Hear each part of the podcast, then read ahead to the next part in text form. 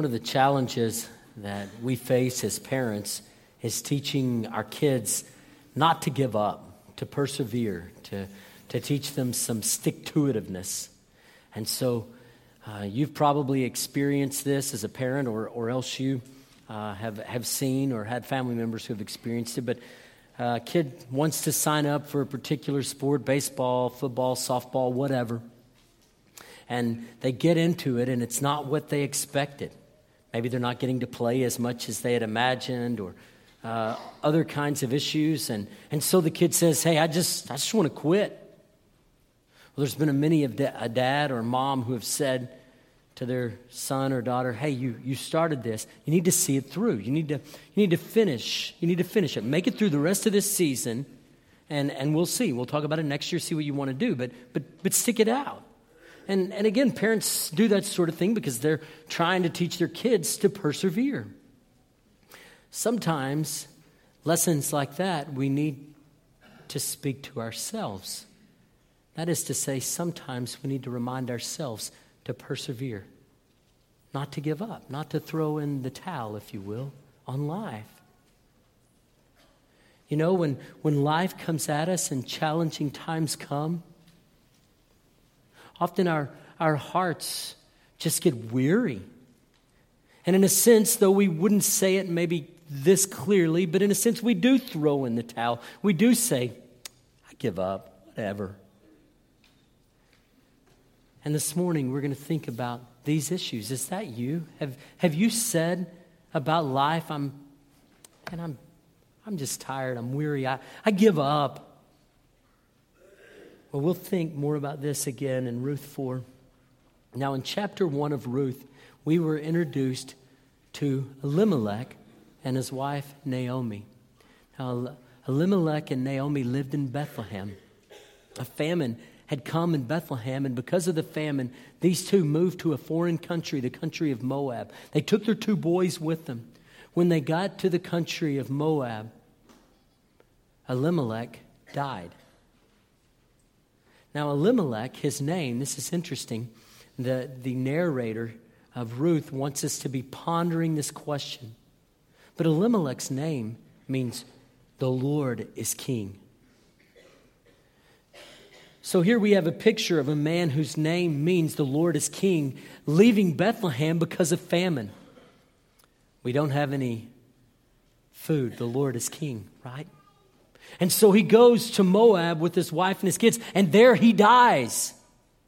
And he leaves his wife as a widow with two boys.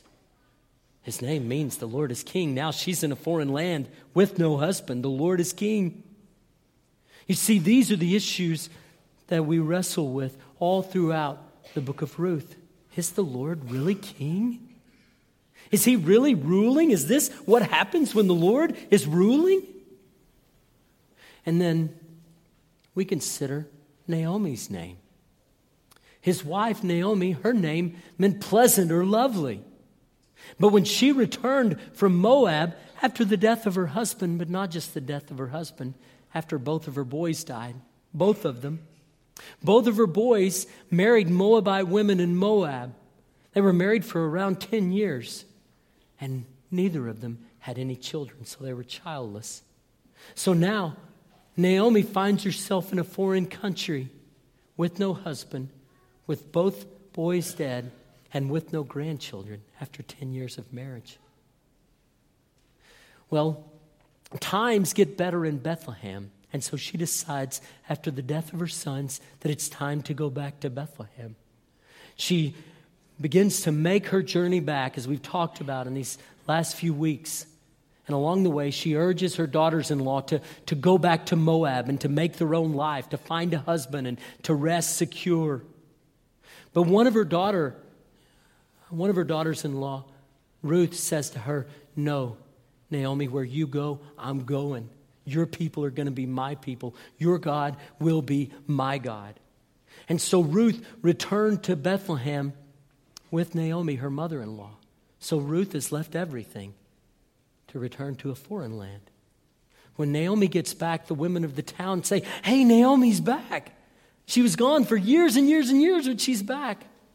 But Naomi says to the ladies, Do not call me Naomi. Don't call me lovely or pleasant. You call me Mara, which means bitter. Call me bitter.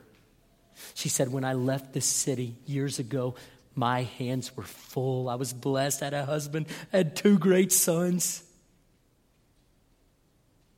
But I return here empty handed. The Lord has dealt very bitterly with me.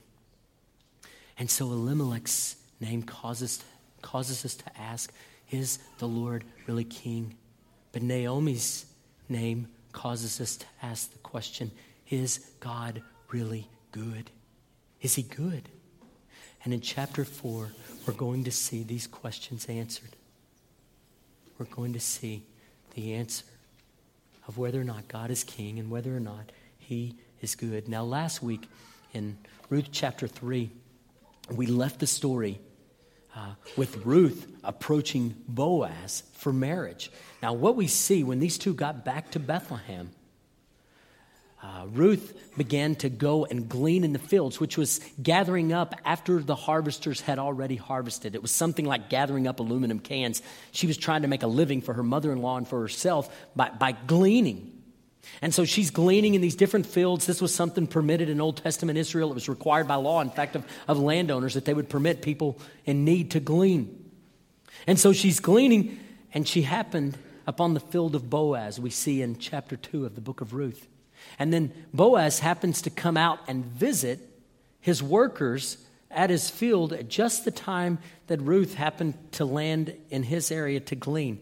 Now, we know as we've read this story that it didn't just happen to happen, but that God was behind the scenes working things out to bring Ruth and Boaz together. Here's the deal Boaz was kin to Elimelech. And in Old Testament times, one of the ways that a family was taken care of was by something called a family redeemer. And a family redeemer had responsibility to try to help other family members or a family that was in trouble. For example, if land if a person had land that, that belonged to a certain family, a family redeemer might, might buy it and bring it back into the family if it had had to have been sold because of poverty, to try to, to try to keep the land within the family. Or a family redeemer might help to purchase one out of slavery who had gone into slavery because of poverty. And then, in a related way, uh, a levirate marriage was a way to carry on a, the family line. Uh, uh, a relative would marry a widow with the, the hope of carrying on the family line.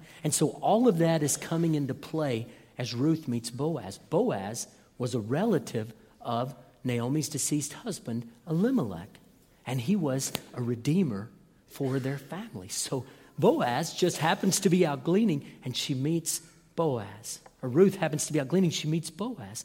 Well, when she goes home to tell her mother in law, Naomi, hey, I happened in this field of Boaz, Naomi's eyes, they, they, they, open wide. Boaz, he's, he's a redeemer of our family. And so, as it turns out, eventually, Naomi said to her daughter in law, I want you to go to Boaz and say to him, Will you redeem us? And basically, will you marry me? And in chapter 3, Ruth did just that. And, and it's a beautiful love story. Here we see that Boaz is drawn to this woman, she's drawn to him. We, we want to believe that God's hand is at work, but when we left off, Boaz had told Ruth, I will redeem you, I will marry you, I'll take care of your family. But there's one Redeemer who's nearer than I. In other words, there's a Redeemer, uh, someone who's closer kin to Elimelech than I am, and he actually has the first right or responsibility to redeem you. So if he'll take you, then we can't marry. And that is where we left off in chapter 3. Let's pick up in Ruth chapter 4. Now Boaz had gone up to the gate and sat down there, and behold, the Redeemer of whom Boaz had spoken came by. So Boaz said, Turn aside, friend, sit down here. And he turned aside and sat down. And he took ten men of the elders of the city and said, Sit down here. So they sat down. Well, here, Boaz the night before, Ruth had basically said to Boaz, Marry me. The next morning, he's at the city gate. This is something he intends to take care of. And the city gate There was a wall around the city and the city gates where people came in and out of the city, but it was a lot like a town square. There, was mer- there were merchants and buying and selling, but it was also where City Hall was or the courthouse was. It was, in a sense, where business was uh, transacted and where the business of the city occurred. So, so he comes to the city gate hoping to, to, to get a quorum uh, of, of elders who can make a decision and, and who can in which he can carry out this legal transaction of becoming the redeemer of Naomi and Ruth. And we see in verse 1 Behold, the near redeemer happened to show up. Now, again, we, we know that the narrator here wants us to recognize that it wasn't an accident that the redeemer that he needed to talk to showed up. We know that God was at work there. He brought him right there in the morning early the hand of God at work, bringing about his plans in the midst of difficult times. And so the Redeemer comes and and Boaz says to him, Hey, friend, come here. Now, your translation may, something, may say something besides friend. It may not really have a name. It may just say, Come here and sit here. And the reason is this because in the Hebrew, it's a generic term. It means, Hey, no name, or Hey, Mr. So and so. So basically, we see here that this near Redeemer all throughout this story is never given a name. And there's a reason for that. We'll come back to it. And so he says, Hey, sit here. And then he called on 10 elders of the city, the, the men who could, would have the ability to, to make decisions or to ratify a business transaction or other kinds of legal transactions. In, in a sense, you might say he called a quorum. And let's pick up in verse 3. Then he said to the Redeemer, Naomi, who has come back from the country of Moab, is selling the parcel of land that belonged to our relative Elimelech. So I thought I would tell you of it and say, Buy it in the presence of those sitting here and in the presence of the elders of my people. If you will redeem it, redeem it. But if you will not, tell me that I may know, for there's no one besides you to redeem it, and I come after you. And he said, I will redeem it. It's not what we were hoping for, was it? We were imagining after chapter 3 that Boaz and Ruth were going to be married and it was going to be they lived happily ever after. But suddenly here, the near Redeemer says, Sure, I'm in. Now, why would he want to do this? Well, it makes all the sense in the world. Naomi had a parcel of land that had belonged to her husband Elimelech, and there were no sons who would later, or daughters who would later receive that land. So basically, if he purchased this land now, it would stay in his family. It would remain in his family and he could make money off of it, etc. So it made all the sense in the world in terms of a financial decision to buy the land. And he says, You bet, it's mine. But then in verse 5, Boaz has a little more to say. The day you buy the field from the hand of Naomi, you also will acquire Ruth, the Moabite, the widow of the dead in order to perpetuate the name of the dead and his inheritance. Then the Redeemer said, I cannot redeem it for myself, lest I impair my own inheritance. Take my right of redemption for yourself, for I cannot redeem it. Now, this was the custom in former times in Israel concerning redeeming and exchanging. To confirm a transaction, the one drew off his sandal and gave it to the other. And this was the manner of attesting in Israel. So when the Redeemer said to Boaz, Buy it for yourself, he drew off his sandal. And so here we see in verse 3 or verse 5, uh, Boaz informs the other Redeemer if you want the land, you get the lady. And what that meant was this you would have the responsibility of a levirate marriage so that you would marry her and her offspring would become a descendant for Elimelech. And Elimelech's family name would carry on and the land would remain in his family. And so the other Redeemer says, No way. This could mess up my inheritance or my legacy. And what's interesting, perhaps the reason he's called Mr. No Name in verse 1 or Mr. So and so is because he missed the opportunity to have the greatest legacy of all. And we'll see more about that in just a moment. So he says, I can't redeem it. Take it for yourself. Now, those of us who have been following the story all along, we kind of sigh a breath of relief. Oh, Boaz and Ruth, they are going to come together. Oh, God is at work. We see his hand. This is awesome. Verse 7, we get a, a comment from the author, from the narrator. This tells us that this story was written down sometime after it occurred because, because the author expected that his current audience might not have familiarity with, with this custom. But in essence, uh, one of the ways that this can be understood is that when a person purchased land, one of the ways to say this land belongs to me was to tread upon it or to walk upon it. In a sense, to put your foot upon it. And to remove your foot symbolically was to say, the land no longer belongs to me.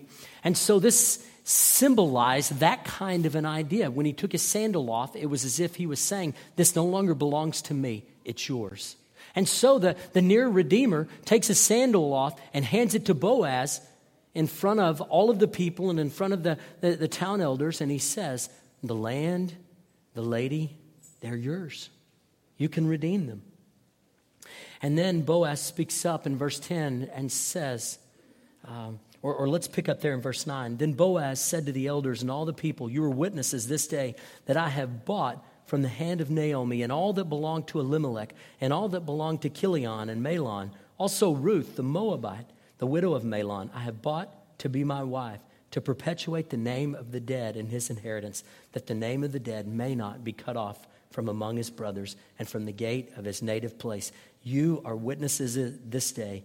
Then all the people who were at the gate and the elders said, We are witnesses. May the Lord make the woman who is coming into your house like Rachel and Leah, who together built up the house of Israel. May you act worthily in Ephrathah and be renowned in Bethlehem. And may your house be like the house of Perez, whom Tamar bore to Judah, because of the offspring that the Lord will give you by this young woman. So in verses 9 and 10, we see that Boaz says to the elders, to the city, You see all that I'm doing. He wants it to be clear. He doesn't want any dispute later on, anyone coming back and saying, Wait a minute, what happened? He wants it to be very clear what's happening. He is going to be the Redeemer for Ruth and Naomi and all that they own. And then the people, the elders, and the people that are gathered on, they rise and they, they remark with this blessing. They are excited about what's happening because why? We saw earlier in the book that Boaz was a worthy man. We saw earlier in the book that Ruth was a worthy woman. And they're excited that these two are coming together. And they say, May the woman that's coming into your home be like Rachel and Leah. Well, who were they? They were the matriarchs uh, of the nation. Uh, these ladies, in a sense, brought about the 12 tribes of Israel. Leah was the mother of Judah, uh, of whom Elimelech was a member uh, uh, of the tribe of Judah. And obviously, Boaz is as well. May, may your wife be like them. Maybe, may she be a matriarch in Israel. May God use her greatly. Now, if you remember the story of Rachel and Leah, at various times, both of them struggled with barrenness, something that Ruth knew all too well. And so they're saying to her, uh, to, to Boaz, may she be able to bear children. May she, may she be able to have kids and, and be blessed. And, and may you be like the house of Perez. Now, Perez was the son of Judah and Tamar. And again, this was another situation in which levirate marriage was in play. It went all awry in Genesis 38. But what we see is that even from this relationship would, would come Perez. And Perez was the strongest clan in the tribe of Judah. So this is basically the people saying, May God bless your family and may great things happen through what is ahead. May great things happen through what is ahead and, and what's going on. Now, so far, Boaz and Ruth are going to come together. The legal transaction is official. He has the woman, if you will. She belongs to him in that sense. Now, Ruth was barren, as I mentioned earlier, for 10 long years before the death of her first husband. Will she have a child now? Let's pick up in verse 13. So Boaz took Ruth, and she became his wife. And he went into her, and the Lord gave her conception, and she bore a son. Then the women said to Naomi, Blessed be the Lord who has not left you this day without a redeemer, and may his name be renowned in Israel. He shall be to you a restorer of life and a nourisher of your old age. For your daughter in law, who loves you, who is more to you than seven sons, has given birth to him. So here we see Boaz and Ruth marry. And they conceive, Ruth conceives. remember, there was 10 years of childlessness. We don't know the reasons why. But here, we see the Lord take center stage. The only other place where the, the author says the Lord caused this to happen, directly caused it, is in chapter 1, where it talked about the Lord causing Bethlehem to have plenty again. But here the Lord takes center stage and he opens the womb of a woman who's been barren. The Lord brought conception. He brought conception. And then we fast forward nine months, and here's a little baby, a little baby boy. Oh, what an incredible time! What joy! What blessedness. And the women of Bethlehem, remember the same women that Naomi had said, Don't call me Naomi, call me Mara. Those women are saying to her, Blessed be God. And so these women give us basically the evaluation of who God is, is, and of his character, and also that of Ruth. And what do these tell us? They tell us that God is faithful that God is faithful. He, he indeed, He is King. He's brought this about. Naomi, He has provided a Redeemer for you. And who's the Redeemer? This little baby boy. This little baby boy, He's the Redeemer. So God, He's King. He's on the throne. He, he's bringing all of this about. Not just that, He's good. He's good. He's taken care of you, Naomi.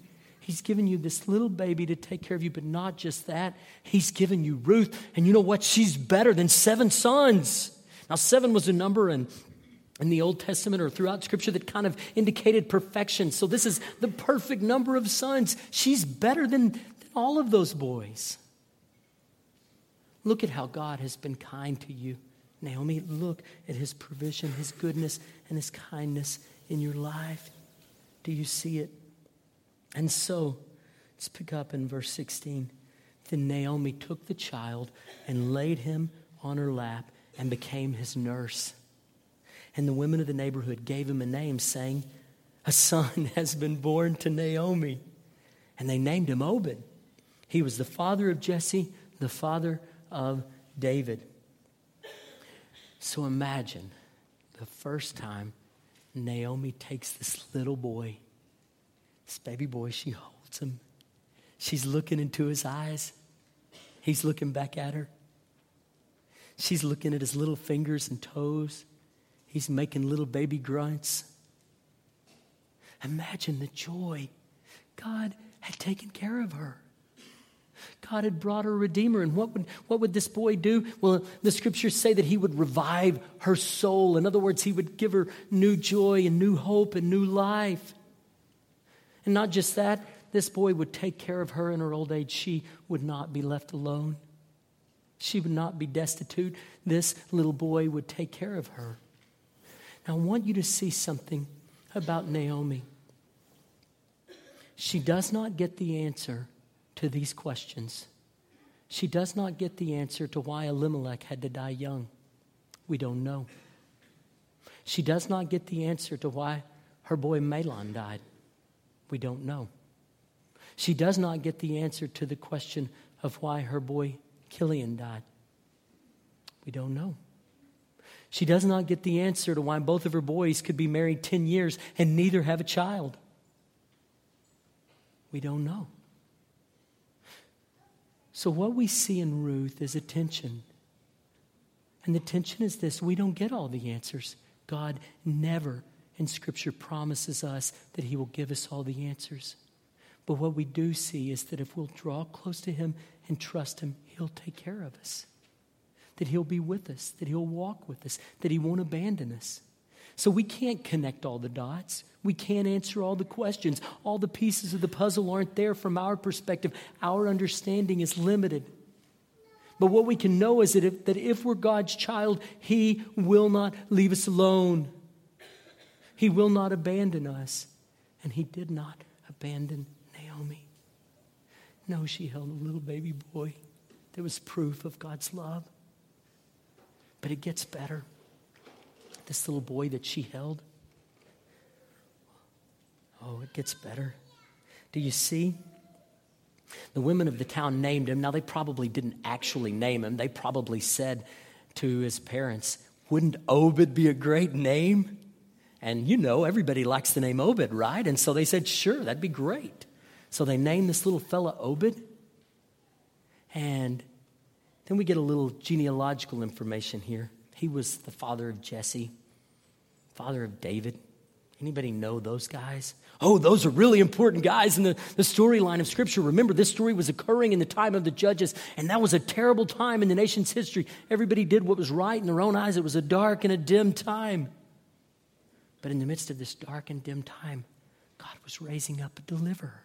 They had no idea. They had no idea what was going on, but what did God do? He raised up a righteous king, King David, to rescue his people, Israel. And that was a wonderful time in the nation's history. They, they were strong, and, and David led. David, like all of us, was a human who made a lot of mistakes along the way, but ultimately he was a man who loved God with all his heart.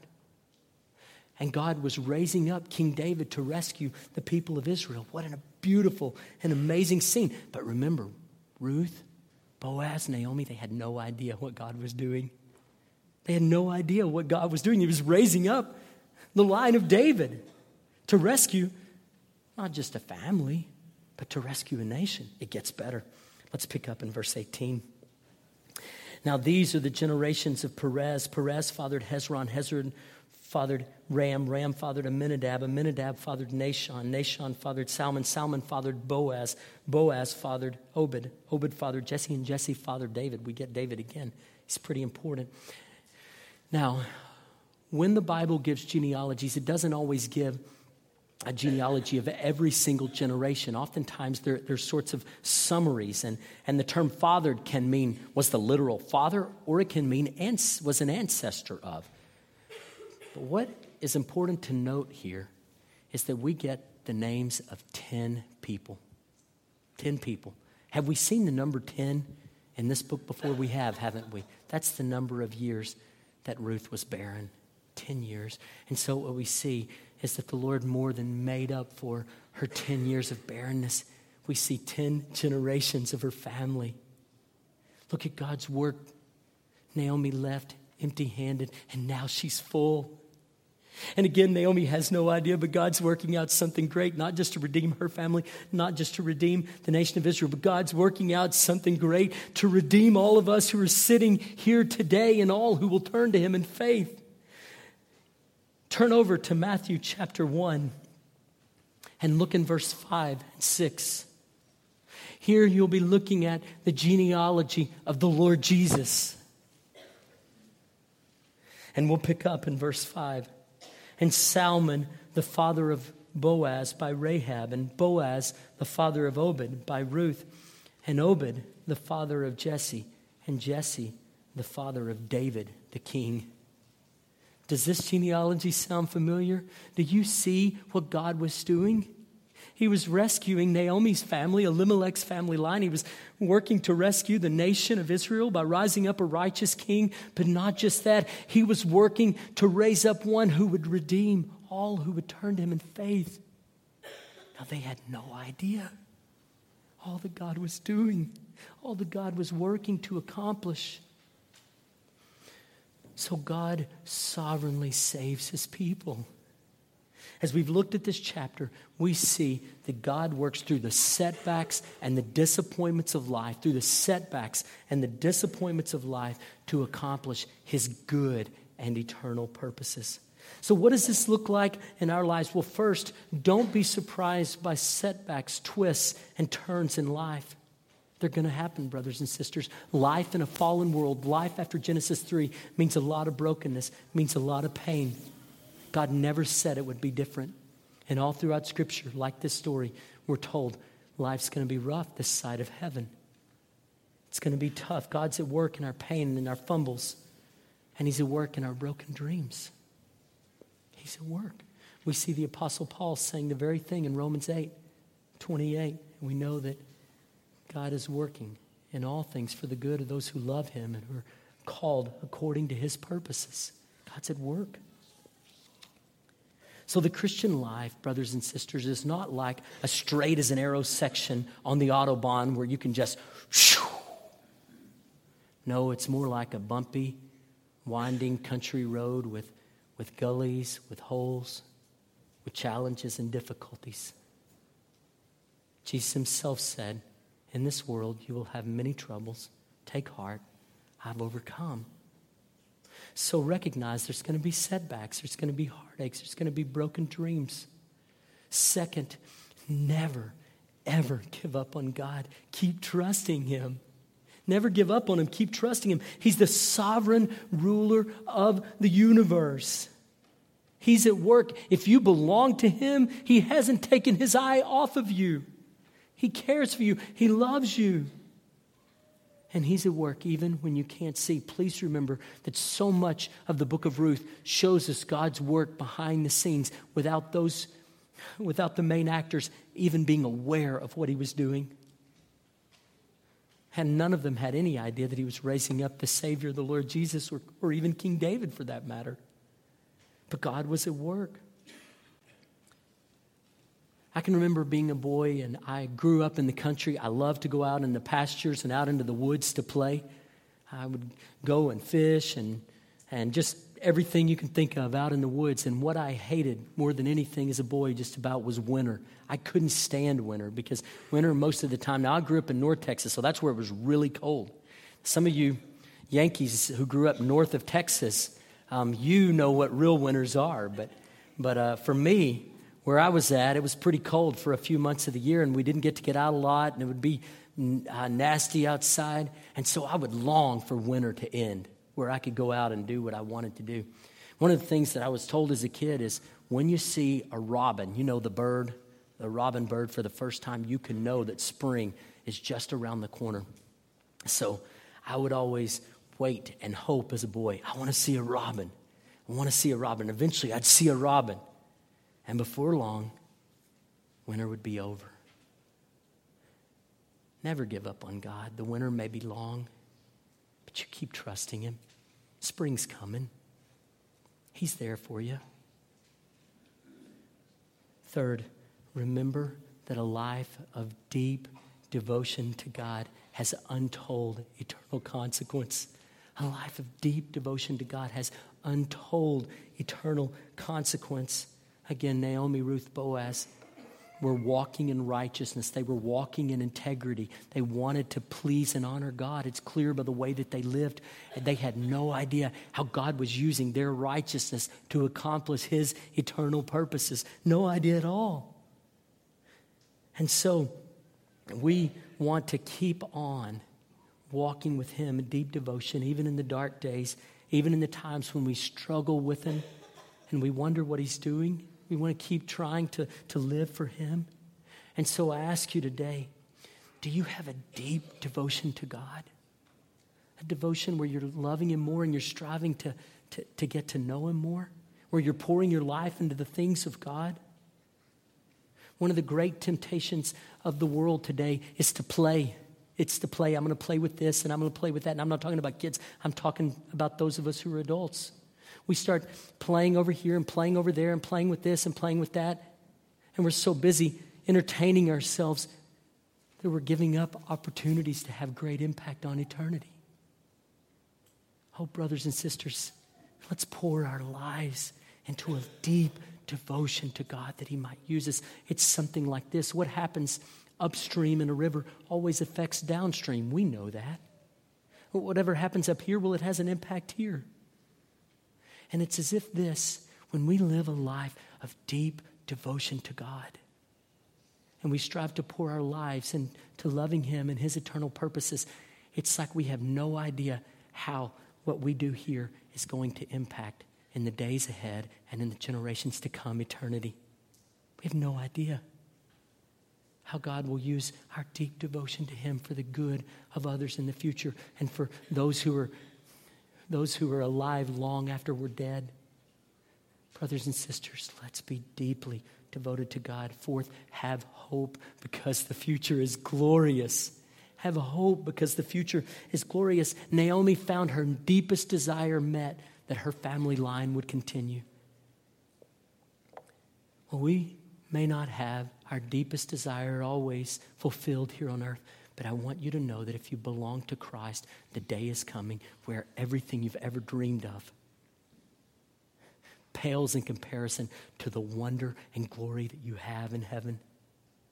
You see, the joys of this life will pale in comparison to the joys of eternal life. So, so we can have hope as we look to heaven. It's something like this. Suppose you're going on a long, long trip, but when you get there, you're going to get to do something you've really wanted to do. Maybe it's go see a family member you haven't seen in a long time, or maybe it's to go to some special event that, that you're interested in, or, or maybe it's to go and sightsee something that, that you haven't gotten to see before. And so you take this long trip. But along the way, when you're like, oh, this is taking forever, you keep thinking, oh, but I'm going to get to see family I haven't gotten to see in a long time, or I'm going to get to do this. I've been dreaming of doing this my whole life, or I'm going to get to see this place that I've always wanted to see. And so the trip's not so bad because you can look to what's ahead. And you see today, maybe there are a lot of things in your life that, that are hard. But, brothers and sisters, the trip won't be so bad if you'll keep looking to what's ahead. You see, this life, a good life, 80, 90 years, it is but a drop in the bucket of eternity. So even if we endure some tough days now, if we're in Christ, there are wonderful days ahead. So remember that. It'll make the trip easier. Make the trip easier. The future's glorious. Fifth, be passionate about reaching the peoples of the world. All throughout the story of, of Ruth and Naomi, we see that God has a passion and a love for, for, for, for the world, for the peoples of the world. And God's love for the peoples of the world ought to eliminate racial and ethnic prejudices among the people of God. We shouldn't be those people. Those people may be out there, but those of us who are redeemed by the blood of Jesus, we ought to love all people. And we ought to be passionate about getting the gospel to all people, our neighbor across the street, as well as the, the man in Nepal who's never heard. We need to be passionate about getting the gospel to all people because God is passionate about the peoples of the world. We see that He includes Ruth, a Moabite, in the bloodline of our Savior. And then we think of some of the last words that Jesus uttered to His disciples go into all the nations, preaching the gospel making disciples. So we ought to share that passion and that burden. Now, for just a moment, I want you to think back to that night when Naomi was holding that tiny baby boy, her Redeemer. And I want you to realize that a thousand years later, another baby boy was born who would come from, from the same family line. And this little baby boy well, he would be the Redeemer of all people who would believe. He would come as the true rescuer. You see, God the Father loved us so much that He sent His own Son to come to this earth as a tiny baby. Jesus grew up suffering and enduring the kind of hardship and difficulty that all of us do. Ultimately, He was nailed to the cross. Why? He was nailed to the cross because of our sin. You see, God is like pure, crystal clean water, and He can't accept our, our filth, our sin. So, what he did is, as, as a righteous judge, he says sin has to be judged. It, it has to, there has to be a penalty paid because I can't accept it in my righteousness.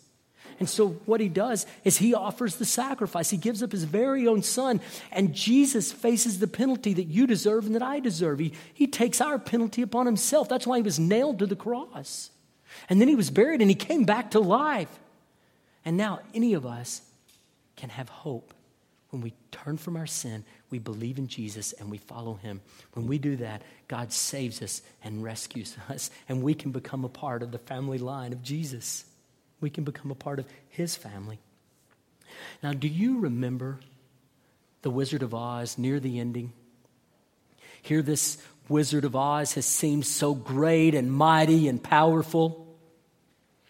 And then in the end, the curtain's pulled back he's just an old man without all the power and the boasting that he had done. Well, he was really not much of anything compared to being this great wizard that he has imagined.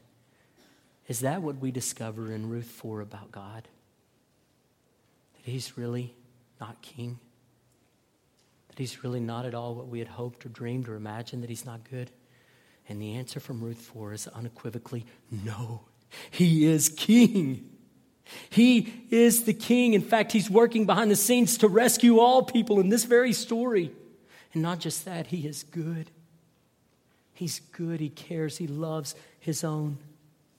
So Ruth doesn't answer all our questions, but it reminds us that we have a God who's king and a God who loves his people and who's good. So trust him. Trust him. You, you can't see his hand at this point in your life. Keep holding on. If you belong to him, he's never, ever going to let you down. He's going to walk with you through the hardships and he's going to restore and renew. Some of you are here today and you're not Christians. There's never been a point in your life where you've said to Jesus, I know that I've gone my own way. Please forgive me. I want to follow you. That there's never been that turning point in your life. And if, if that's the case, I want to say to you maybe some of the things that you've experienced in your life up to this point, some of the things that have been very painful in your life, could it be that God even wants to use those, that pain, that you might travel a path to Him, that you might turn from your sin and discover His love. Maybe it's that pain that's helped you to realize this life doesn't, it can only go so far, that there's something more. So, could it be that the pain that He's allowed in your life is so you could discover His love, so that you could be saved? Today, I don't know where you're at, but if you do not know the Lord Jesus personally, there's nothing more important that could happen in your life in just a moment, I'll be standing here at the front. Ralph will be here as well, and we would love to tell you more about how to know Jesus. Just get up from your seats, come right down here. We'll talk with you, pray with you. Others of you may want to just come and pray at the altar that God would, would help somebody that you know who's struggling, or maybe your own heart. Whatever it is that the Lord's calling you to do, I want to urge you and encourage you to respond in obedience. Let's stand.